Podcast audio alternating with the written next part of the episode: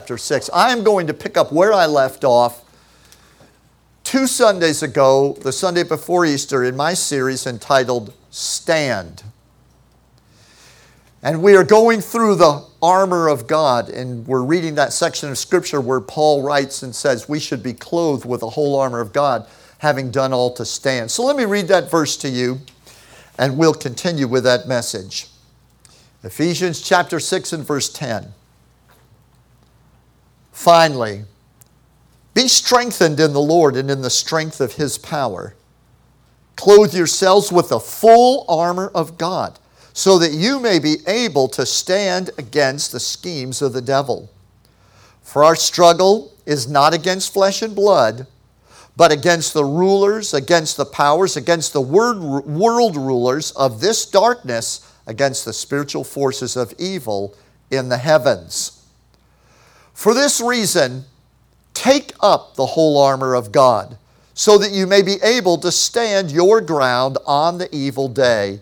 And having done everything to stand, stand firm, therefore, by fastening the belt of truth around your waist, by putting on the breastplate of righteousness, by fitting your feet with the preparation that comes from the gospel of peace and in all this, by taking up the shield of faith, with which you can extinguish all the flaming arrows of the evil one. And today's message, and take the helmet of salvation and the sword of the Spirit, which is the Word of God. With every prayer and petition, pray at all times in the Spirit, and to this end be alert with all perseverance and requests for all the saints, God's people. So, the fifth piece in the armor of God, and if you remember back when we began this series, the armor of God is not something to learn about, it's something to do. And in fact, it, in fact, you don't put it on until you do it. You don't put it on by knowing about it, but you put it on by doing it. That's why it says, take up the shield of faith and put on the helmet of salvation. So, this fifth piece of armor, we're told to put on, taking and putting on the helmet of salvation. All right. I'd like to begin with a thought. If you show up on a football field thinking that it's a soccer game, how many of you get that picture in your mind? You're probably not going to last to the end of the game. In fact, you show up on a football field for a football game thinking it's a soccer game uh, with your little European shorts and knee socks, you probably aren't going to last through the first play. I'm just kind of seeing that in my mind. So, taking the helmet of salvation is all about managing your worldview. Having the right worldview puts you on the field, ready to engage in the game of life with the right gear. 90% of Christianity is all about managing what you see, what you hear, what you say through your thought life. Now, most religions concentrate on regulating what you do with your body. If you think about the various religions, there's a very strong concentration on um, your behavior and your acts and what you do specifically with your body or through your body. And it's not that, that the Word of God doesn't involve those things. But I want to challenge you to think with me today that, that one of the ways, and maybe the most important way, that Christianity really is different and, and deviates from other religions is that Jesus focused almost his entire message, or at least the, the bulk or the concentration of his message of salvation, on what people think in their hearts. He didn't leave out what you do with your body, but he definitely put what you think in your mind and what you think in your heart before what you do with your body. An example is in Matthew chapter 15, verse 18 through 20, where Jesus says, But the words that you speak come from your heart, and that's what defiles you. Now, the reason he says this is because the disciples have come to him, and of course, they're used to the, the, Jew, the uh, Jewish religion where there was a tremendous emphasis, and the, and the biggest part of the emphasis of the Jewish religion was all on what you did with your body and um, where you could travel on certain days and uh, how you washed yourself. And it just was tedious ad nauseum. And so the disciples and the, and the Jewish people had come to Jesus, particularly the teachers of the law. They confronted Jesus and they said, Well, um, what if a guy eats and he doesn't wash his hands with the ceremonial washing that, that uh, we have prescribed as a religious rite for people if they're going to be righteous and in right standing with God? So Jesus, in his response, and I repeat, said, um, The words that you speak come out of your heart. That's what defiles you. For from the heart come evil thoughts, murder, adultery, all sexual immorality, theft, lying, and slander. These are what defile you, but eating with unwashed hands will never defile you. That statement angered the Jews who put all kinds of emphasis on external behaviors as the way to satisfy and to please God. And it made them angry because they could control people by setting those standards up about their behaviors and so forth. And but Jesus really said it right. He said, "Let me tell you where you're defeated. Let me tell you where defilement takes place.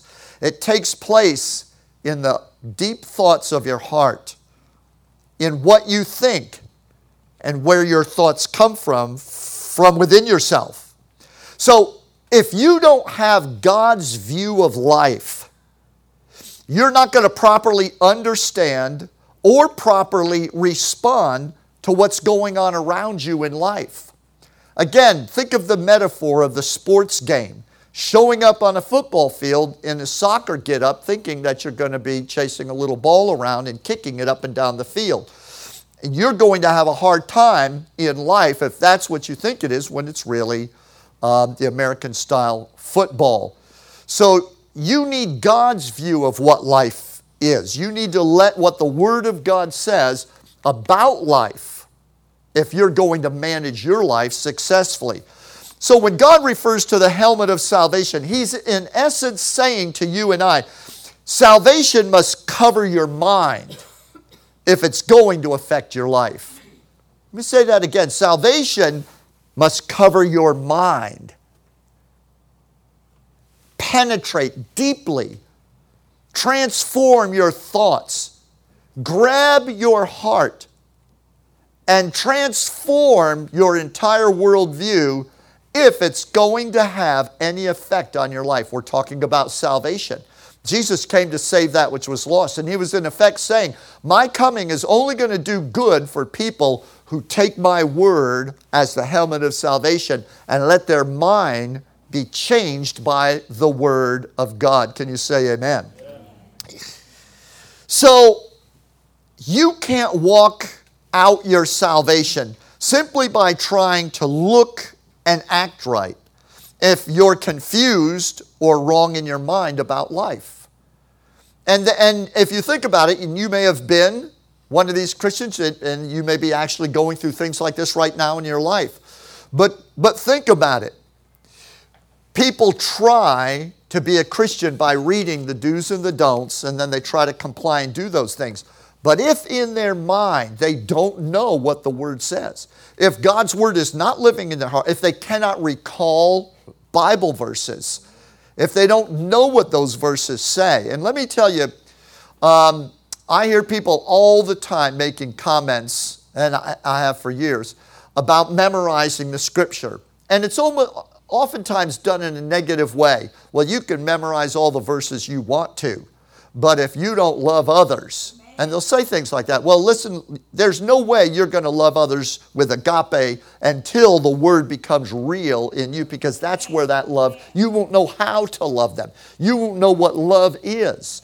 So our concepts must be framed by the Word of God. You need to know what the Word says in your mind and in your heart if you're going to successfully walk out your salvation. You cannot do it by going to church and watching other Christians and then saying, you know, I'm going to just, you know, trust and believe God and I'm going to cry out to Him when I'm in trouble and turn to Him for help and all of these things. If in your head you don't know what's going on around you, you don't understand life. So let, let's use this sports metaphor a little bit because there are two goals in the sports metaphor, two things we want to focus in on. Number one, understanding the game of life what it is, as God says the game of life is. And number two, having the right equipment. So you need to be on the right field at the right game, and you need to have the right equipment. Let's start with understanding the game of life. In Romans chapter 5 and verse 17, Paul writes, For if because one man's trespass, speaking of Adam, one man's sin, one man's trespass, brought death and death reigned through that one man. And when he says that, think for a moment. Adam sinned, he died spiritually, and then passed on spiritual death to every successive generation of mankind. So, through one man's sin, the entire race falls into sin, and death is passed on generationally. Every one of your children were born into spiritual death. Every one of the children of Adam have been born into spiritual death.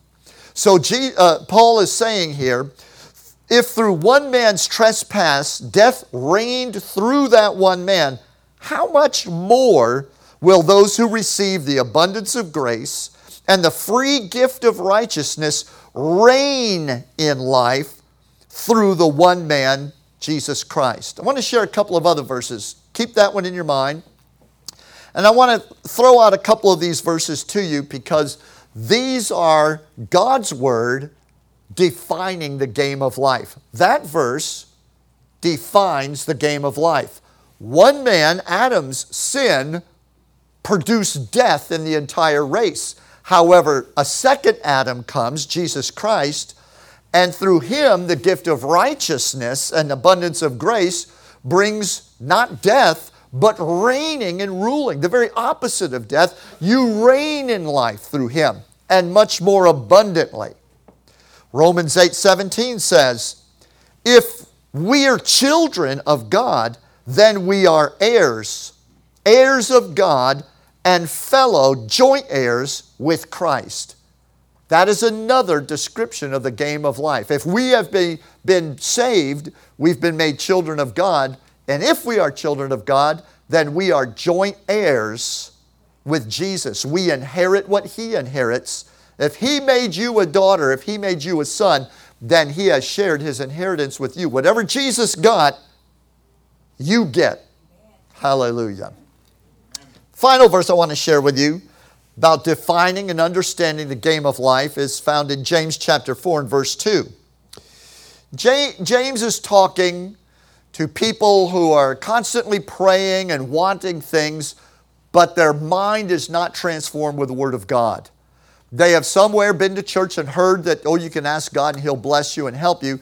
But in their life, they get up every day and their mind is completely controlled by the world and what defines the world. Now, they may be, quote, in the eyes of the world, good people, but they don't know the Word and they don't live by the Word. And so they have desires just like all people have. And he's speaking to them and he says this You desire and do not have, so you murder. You covet and cannot obtain, so you fight and quarrel. Now notice, James is, wrote that letter and it's got stuck in the Bible. He wrote that letter not to dudes in jail. He wrote that letter to the church. That was written to Christians. Now, so, so let me, with that in mind, this is written to Christians. Think, James says, you desire but don't have. Now, Jesus said, What things soever you desire when you pray, believe you receive them, you shall have them.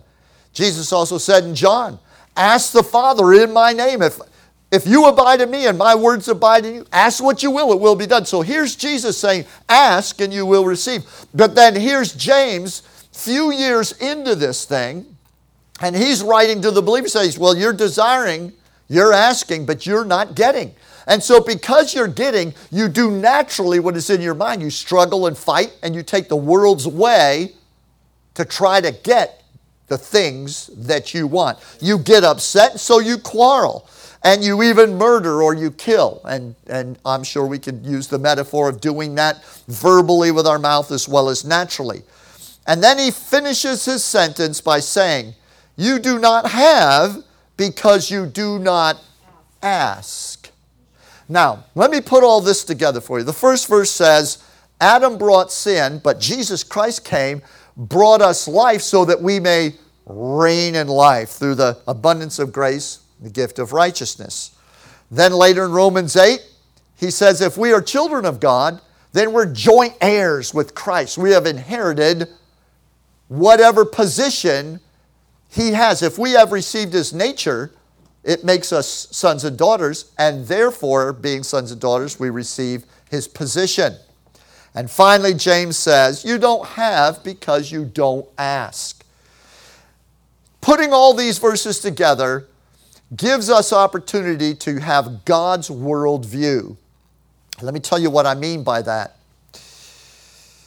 These verses show our relationship with God as being that of stewardship partners in life. Not chess pieces that the Almighty God is moving around sovereignly, mysteriously, no matter what we do, no matter how we pray, no matter what, what we uh, uh, uh, um, do with our lives, God ultimately is just moving the pieces around the chessboard. And um, that is many people worldview of many Christian people. Their worldview is it really ultimately does not matter a whole lot because the Lord is in charge of everything. And He's just moving us like I said, chess pieces. However, the true view from the scriptures is that the Lord called us to reign in life. Now, if you're a pawn in, and you're just being moved around the board, that's not reigning. That's not reigning. Now, if you want authority with God, you want the privilege to pray, with that privilege, with that authority comes the responsibility to manage your house, manage your life. Guess what? That means that what's going on in your house and your life is on you, not on God.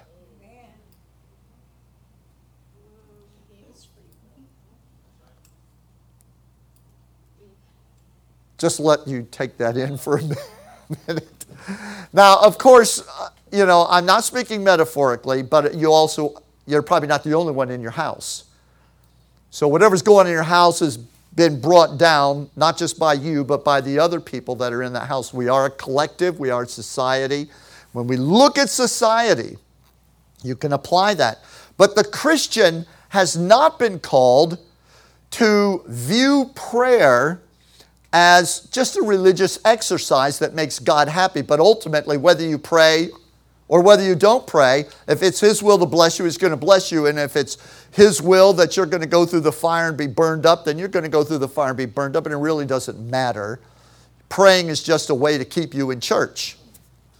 Now, nobody would ever really say that, but a lot of Christians in their heart believe it. They really don't think that they are partners with God. When they walk out onto that sports field, they don't understand the game. They don't understand that there's a team. If you want to win, you're interacting. They think the opposing army and the opposing team is their enemy. So when that ball is snapped and some guy's coming at them, they think their job is to kill the guy that's coming at them. They don't realize the goal is not to fight to the death with the guy that, that is trying to stop the progress of the team. The, it's to help that ball to get across the goal line. If you don't understand that, you're going to be constantly misunderstanding what's going on in the dynamics of the game. it's because of this misunderstanding and not understanding that God has called us to reign in life through Jesus Christ that makes a lot of Christians not want to pray. They don't see any value, they don't see the use in it. They say within themselves, Well, I've prayed and it didn't come to pass. So we're going to we're going to deal with that in a moment. But this is all about putting on the helmet of salvation. If you want to be victorious in life, you must put on the helmet of salvation. Your mind must be transformed by the Word of God. The other verse was that we are joint heirs with Christ. Now, listen, if you are truly a joint heir with Christ, you're not just a sharer of His blessings, but you are a partner in His responsibilities.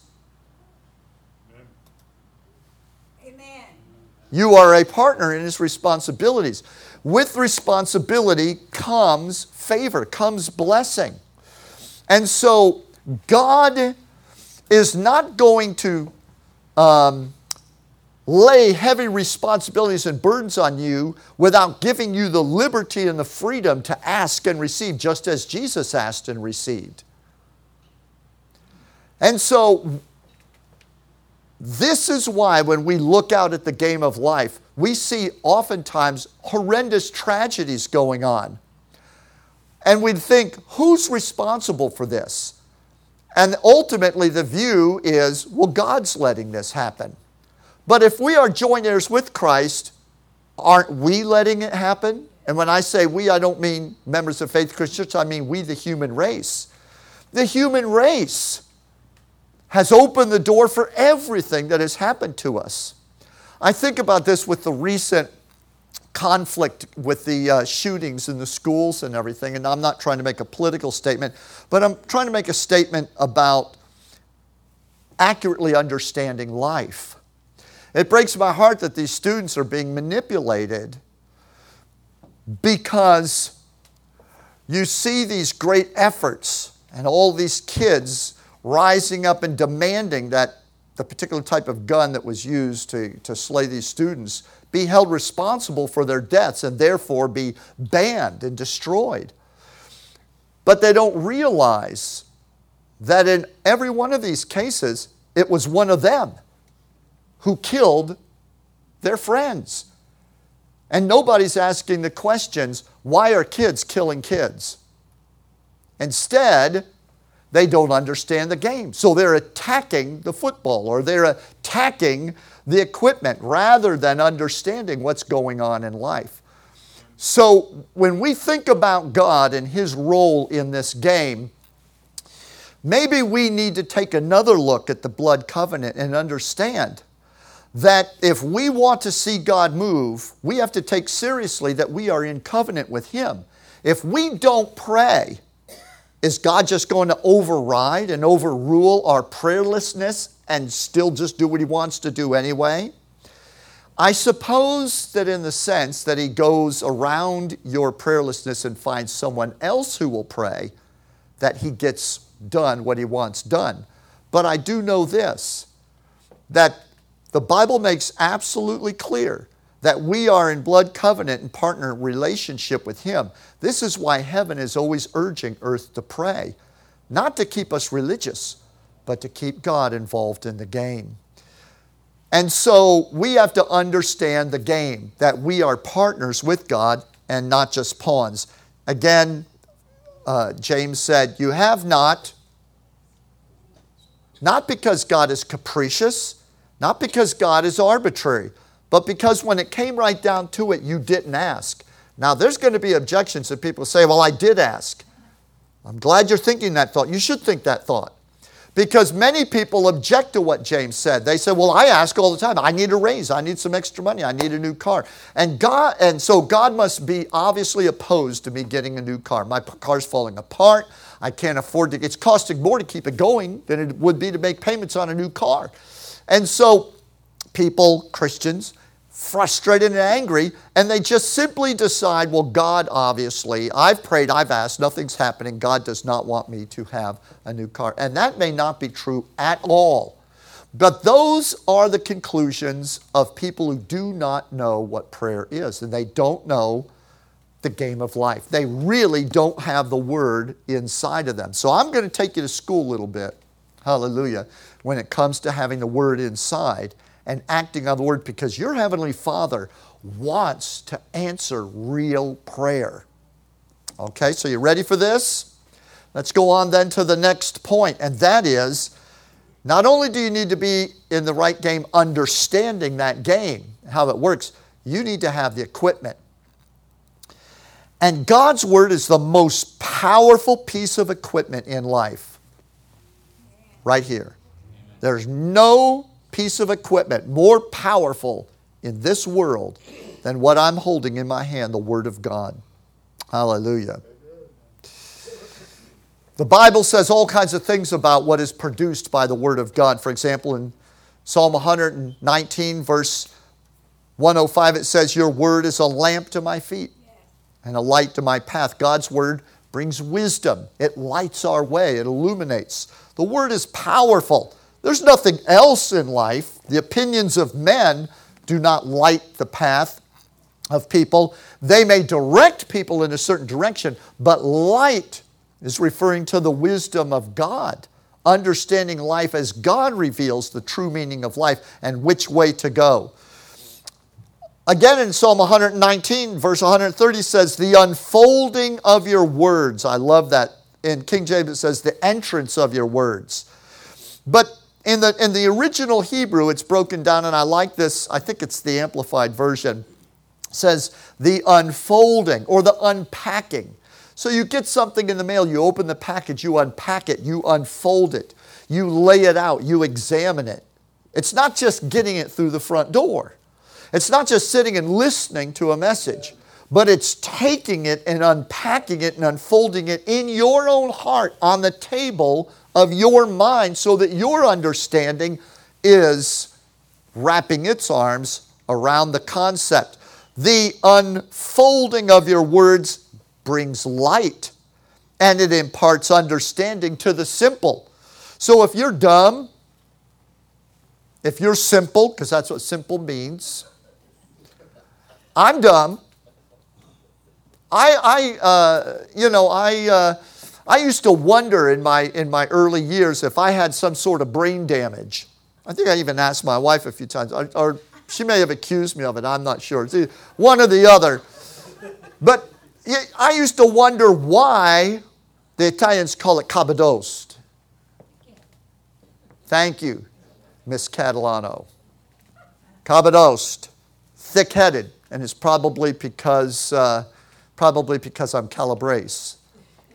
So, at any rate, the Kennedy, I, th- I used to think, you know, how come I can't change? How come I can't understand this? I have such a hard time grasping it. A lot of kids in school have that with math, for example. They just can't seem to get it. Um, so the entrance of your words gives understanding to the simple. You can elevate the IQ through the entrance, the unpacking of the Word of God. It can turn a, turn a simple person, a dummy, into a genius. One of the other things God's Word does, among many, I'll just mention one other, is that Romans 10 17 says, So that faith comes through hearing, and hearing through the Word of Christ, the gospel. So the Word of God produces faith. If you are one of these people that say, honestly, all of us should say, I have a hard time with faith. Well, that's not a problem. God's Word can produce faith in your heart. You could go from being a person that struggles with a lot of doubt and a hard time believing God to a person that absolutely has great faith, but it's not going to happen because you have a feeling of faith or want to believe. It's going to happen because the Word of God, you have taken the time to break down your mind and your thinking according to God's Word, and illumination and understanding starts opening up. And then you can see why to believe God because the Lord has explained it to you. You get it, you understand it. When people understand the Word of God, it's easy to believe.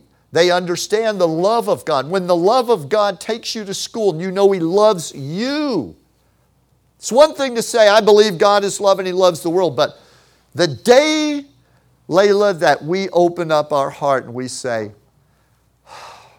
I know He loves me. I know He loves me. that day your IQ is going to jump several levels. Lots of things you, that we have a hard time with are going to all of a sudden take on a profound improvement. Hallelujah. So, if you're going to win in the game of life, 95% of it is mental. 95% of winning at life has nothing to do with the athleticism of your body, the sharpness of your mind, the position into which you were born, the advantages afforded you by friends, or just good luck. And by, by the same token, being born in a bad place, under a bad sign, in the wrong world, uh, um, and all these things, they cannot keep you defeated if this up here gets a hold of the Word of God. No matter where you are, 95% of winning at the game of life is all about mental, how you think. What captures the mind controls the life. And that is true. Isaiah 26 and 3 says, You will keep him in perfect peace, whose mind is stayed upon you because he trusts in you. Now, listen to what that statement says. You will keep him in perfect peace. No comment about conditions, no comment about what country you're in, what your economic position is, or who likes you or who hates you. How smart or how much difficulty. That, you know, one of the things that really uh, distresses me because I see people literally straining at life because they don't understand is all this talk today about privilege. I have never heard a bigger crock of wasted energy and time than when I began to hear a few years ago people talking about privilege. Christian privilege, white privilege, uh, uh, um, uh, economic privilege and, and uh, male privilege and all of these other things, let me tell you something. Those are all excuses drummed up by people who haven't figured out the game in life. Because everyone has privileges and everyone has disadvantages. There is no equality that the world, no equilibrium that life can produce. But there is a tremendous opportunity that Jesus Christ has given to each and every one of us through His Word. And the reality is, God said, I will keep in perfect peace. I don't care what your economic, I don't care what your gender, I don't care what your social position, your race, your financial situation, who loves you or who hates you, how many people are against you. If you've only got two toes in one arm, whatever those deficits, liabilities, or advantages may be in life, God said, I can keep you, raise you up, and keep you in perfect peace if your mind is stayed on me. Now, the word stayed is an interesting word because it literally means to lean upon, to take hold of. So you see the Christian leaning their heart, their emotions, everything about them on the words of Jesus Christ, hugging them, holding on like the, like the person caught out in a tornado, holding on to that tree to keep from being blown away. God said, I, You hug my word, get my word in you, I'll keep you from being blown away in life. I will keep you. I will keep you in perfect peace if your mind is stayed upon me. So, so understanding, praying, and acting through the Word of God is the most important thing that you can do in this life. Putting on the helmet of salvation is understanding, acting, and praying the Word of God. Now, the Bible says about the Word of God God's Word is alive. Romans 4:12 says for the word of God is living and active sharper than any two edged sword, piercing even to the dividing asunder of soul and spirit and the joints and marrows of the bone, and it can discern the very thoughts and intentions of your heart. In other words, like nothing else in life, no lecture from mama, no revelation from a swami. The Word of God can go so deep into your soul, it can find the truth out about you. And I'll tell you, God's grace is wonderful because He doesn't just grab you by the back of the neck in a kind of a painful claw like grip and rub your face into the truth. He lovingly, if you're willing to take His word, He will show you, if you really want the truth, the Word of God will throw the light on what's going on inside as well as what's going on outside. Now, it's funny how people can always use this like a flashlight you know, with a flashlight, there's the cover and the handle, and the, the light beams out the front. Right. And they can always use it to, like, ha! Ha! I see you. There you are. But they're hiding behind the flashlight. That's people love to use the flashlight that way. But the flashlight is 360 degrees, baby. Hallelujah. The best thing you can do is get the word in you. Get it in you. Let it show you. Let the, you know, people that use the flashlight on others, if they used it on themselves, like they use it on others, they wouldn't use it on others. I'm, I'm just something to think about. So, the fact is, God's word will figure you out. And it'll do it in a way that ultimately, in the end, will leave you built up and better off. You say, I don't want there to be any embarrassment or any pain. Well, then you better forget the Word of God because there will be pain and there will be embarrassment. But wouldn't you rather be embarrassed and have pain in the presence of, of your Father in heaven who loves you than to be embarrassed and shamed in front of your enemies who are going to kill and ridicule you for it? So the reality is, the Word of God is alive. It's alive and active. But there are many Christians who, who have said, well, you know what? I've been in church, I listen to the Word of God, and you know, they, they don't understand putting on the helmet of salvation. Jesus talked to people like that. Uh, there was a whole group of them called the Pharisees and he said, Look to the scriptures, for in them you think that you have life. But they testify about me, however, you will not come to me, so that you might be saved. So to be selective about the Bible and say, I only like to pick and cherry pick the parts that I like and I ignore the ones I don't like, ultimately you're hurting yourself. Rather than laying your life in the Word of God, asking the Holy Spirit as your teacher, take me. My whole life is yours. Walk me through this. Let me be conformed to the Word of God. The Word of God is alive and it's powerful. Hallelujah. And will transform your life. So when you take His Word into your heart, and what do I mean by that? I mean that you study it, until it starts studying you. Some people study so that they can memorize the Bible. That's why the scripture says the letter kills, but the spirit gives life. The person who uses the word of God and it's dead to them and not alive has never really taken it internally. So when you take the word of God and you learn it and you sit with the Word of God and you let it penetrate deep into your mind until it touches your emotions. When you read passages in the Gospels where Jesus is saying certain things to people, and you sit down and you let him, instead of studying what he said to those people and finding it interesting, what is he saying to you in that verse?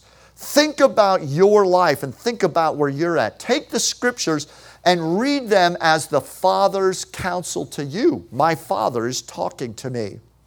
Read the scripture instead of this way, read it this way, like a mirror. Because the Bible says when we look into the perfect law of liberty in 2 Corinthians chapter 3, the end of chapter 3 and the end of chapter 4, the Bible says we look into the perfect law of liberty, we're seeing in the Word of God like a mirror the glory of Jesus, and we will be transformed into that glory from one higher degree of glory to the next. That's the person who allows the word, they memorize it, they learn it, use the techniques, have a journal, write the scriptures out. I encourage you, handwrite them. One of the problems with just using devices all the time is people have lost the art of writing. You see, writing is not just important as a means of communication, writing is a means of learning.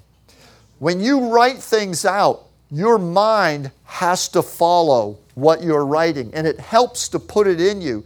I used to sometimes spend, uh, spend all night on a Saturday night up until the sun would rise and take a shower, come to church, because I was writing out a final draft of the message I was going to teach. And I would painstakingly write out everything and fully write out all the verses on these tablets. I would use red ink for the Bible verses and black ink, and I'd put it in nice block letters so I could read it. And I realized, by the way, at my house, I have a file cabinet this big and full from top to bottom of my outlines that I've created and preached over the years. And it's not even, all of them can't even fit in there.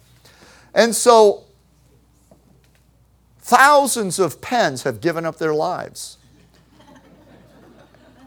And I know that if you're an environmentalist, I'm sorry, you're just going to have to hate me, but I've killed many trees in the service of the Lord Jesus Christ. And I wrote those things out like I was writing the Magna Carta. Like it was going to be in the Hall of Congress one day, like the Constitution. And I'm the only set of eyes that have ever seen those, and it probably ever will. And when I die, they'll probably be all tossed out in the trash, and no one will ever see them. But that was never the purpose. The purpose was so that it could get into my heart, that I could think it as I was taking the time to write it out, as I could consider the Word of God. So, if you take God's Word into your heart, you let it penetrate your mind until it touches your emotions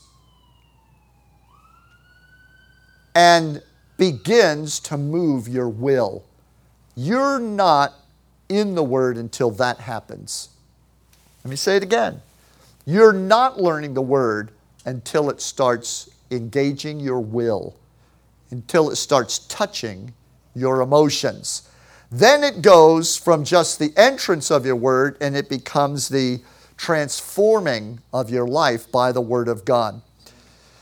In John chapter 6, Jesus said in verse 63, The words that I have spoken to you, they are spirit and they are life.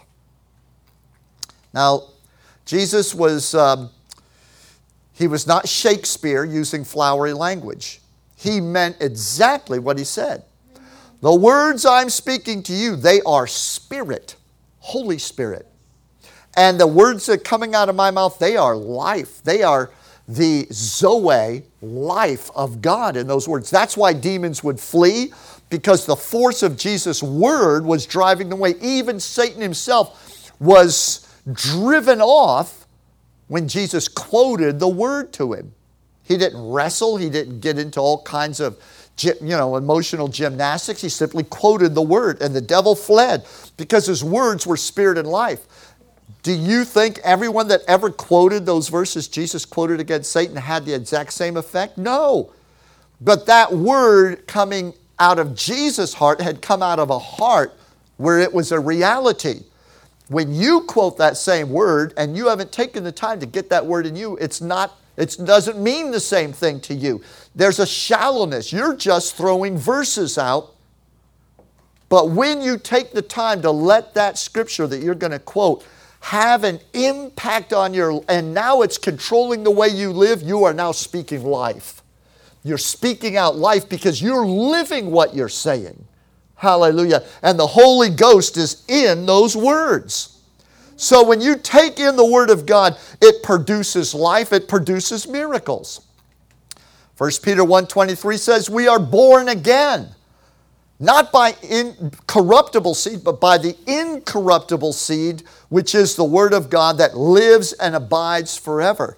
So the true word of God as it enters the ground. Remember the parable of the sower sowing the seed out in the field beside the road and the birds ate it up? All of those illustrations were all about people sitting and listening or reading the Word of God. And in three of those cases, they never really got the Word into their heart. They didn't take the time to weed the garden, they didn't take the time. You know, the Lord showed me one day, uh, you know, the Bible says some seeds were thrown by the side of the road and they didn't penetrate into the prepared ground. I always read that and I thought, that's the fault of the evangelist. That's the fault of the seed thrower. The person who was broadcasting those seeds, he obviously threw them indiscriminately upon people who don't care. He cast those words on people who are just off the center of the road. That is not true at all. Every one of those seeds could have produced a new birth. The fault of it being on the side of the road was the hearer, not the one who spoke the word, but the person who heard. They were not open, so the seed just laid there on plain ground. It's the same with all of the others. Until that heart opened up, then that word did. So the words are spirit and life once you cooperate with them. It doesn't open up and become what it is until spirit meets spirit. Listen to me. Jesus said, My words are spirit. So until that you get it down into your spirit, there's no connection. It's got to get down into your spirit. Then that word talks. Spirit to spirit. Are you listening to? Do you understand what I'm, what I'm saying? Um, hallelujah. Glory to God. So, when you take in the Word of God and you relate with it, as the words of your Father, it transforms you into a child of God. It makes you His son, it makes you His daughter. And when that happens, as you begin to daily allow yourself to, di- to digest the Word of God, guess what's happening to you as you are becoming more and more like a child of God? It's changing your mind about things. It's changing your, what I opened up with, your worldview. Putting on the helmet of salvation is all about having God's worldview. It's all about letting the Word work in you until you are repositioned from where you stood before in dumbness and in ignorance and in error. Now you're in the truth, standing as a child of God, and guess what's happening? You are not desiring what you desired before, your desires have shifted. Your behaviors have shifted. So listen to what Jesus said. In John 15, 7, he says to his disciples, not when he first called them. This is not something Jesus said three and a half years earlier when he first called Peter. This is at the Last Supper after they've walked with him three and a half years. His word has gone into them. These guys have been broken down, they've been rebuilt, they've been brought in to the word of God. Hallelujah. And Jesus said, Now, if you live in me, vitally united to me, and my words remain in you and continue to live in your hearts. Listen to what he said if my words continue to live in your hearts, then whatever you want, whatever you will, whatever you desire, it shall be done for you. Do you know why that is? It's because you're going to ask out of a desire that has been transformed by the Word of God. You're not going to want anything other than what the Word says you should have. You're going to be bold to pray and to ask God for things that have been inspired by the Word of God. Your prayers are coming now out of a heart that is governed by the Word. You abide in Him, His words are living in you. Now, when you pray, God is answering prayer and things are happening. Now, listen to this. Isaiah 55 11. So shall my word be that goes out from my mouth. It will not return to me empty, but it shall accomplish. Everyone say accomplish. It shall accomplish that which I purpose, and it shall succeed. Everyone say succeed. It shall succeed in the thing for which I sent it. Jeremiah 1:12 says, I am watching over my word to perform it. Everyone say perform. So God's word is associated with accomplishment, success, and performance. God's word produces accomplishment, success, and performance.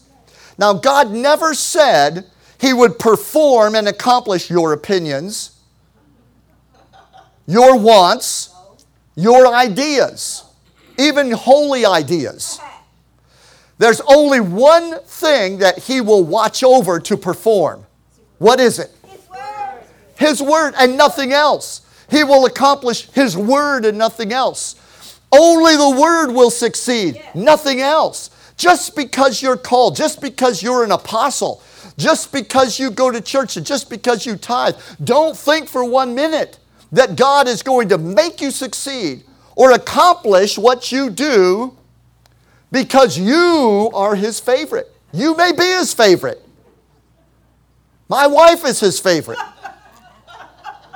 But I can tell you something even though Kathy is Jesus' favorite, he will not accomplish for her, make her succeed, or perform for her one thing other than what his word is doing.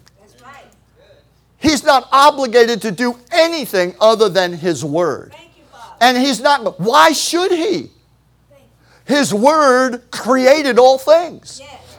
His word upholds the universe. Yes. By his word, Jesus came into the world. The word of God is alive and active. Why should God deviate from the word to do anything? Everything you and I need is in the word. So when you are arguing and rationalizing why you and your husband or why you and your wife have got troubles and you're not getting along and everything, let me tell you, don't waste another minute trying to get God into your argument, your ideas, you need to get on the Word, get in the Word, and if you don't fit, then get in that Word until you do fit. Conform yourself to the Word, and you will have accomplishment. You will have success, and you will see the performance.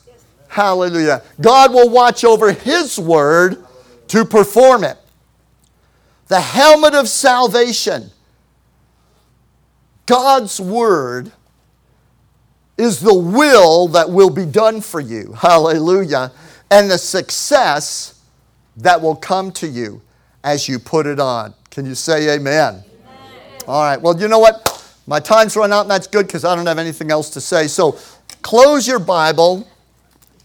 We're going to stand together. Um, I am uh, fairly certain that I didn't say anything this morning that was an, out, an outrageous or astounding new revelation. It's all pretty much basic stuff that if you've been saved for any length of time, you've probably heard before. But sometimes we don't put it together in a way that just brings it home and, and you know, cuts away the distraction and the nonsense. And it's always good when you can leave church and say, you know, I heard a message today that uh, really took something I've always known and it's just brought a, an alignment and an adjustment into my life. And, and I, I, can, I can go out and do this. So if you want to stand, put on the helmet of salvation because succeeding in the game of life is 95% mental. Hallelujah. And that begins with the Word of God. Bow your heads with me, let's pray. Father God, you created these brains as a tool, a muscle, as a processor. And in this world and in this life, all around us are activities every day that engage this processor. This processor that feeds our heart, this processor that determines how open we will be to life or whether we will be dead as we go through life. Lord, we come before you believing today that you have given everything the Holy Spirit, the love of your heart for us through your Son Jesus. To be our teacher, you have spoken your word, you have been careful to lay out before us every advantage through the Word of God. I pray today that hearts and minds will be convinced afresh and anew to spend time in the Word of God, to allow you to teach us about life. For there is nothing more important, Lord, that daily we sit at your feet and allow you to remind us of the truth of your Word. Father, I pray for every mind and every heart that all attitudes will surrender to the Lordship of Jesus by surrendering to your word. Give us wisdom, for your Spirit will never give us anything but wisdom. Thank you, Lord. Guide and lead us. I pray, Father, finally, for a new and a powerful, fresh hunger for the Word of God. I pray that with new encouragement and new faith, we will get up and run after the Word of God, knowing that all the treasure, all the victory, the success, the accomplishment, that you are there waiting to perform that Word. We want to be more than conquerors. We want to be greatly successful in you. So, Lord, build that Word, I pray, in us. In Jesus' name. And everyone said, Amen. Praise the Lord.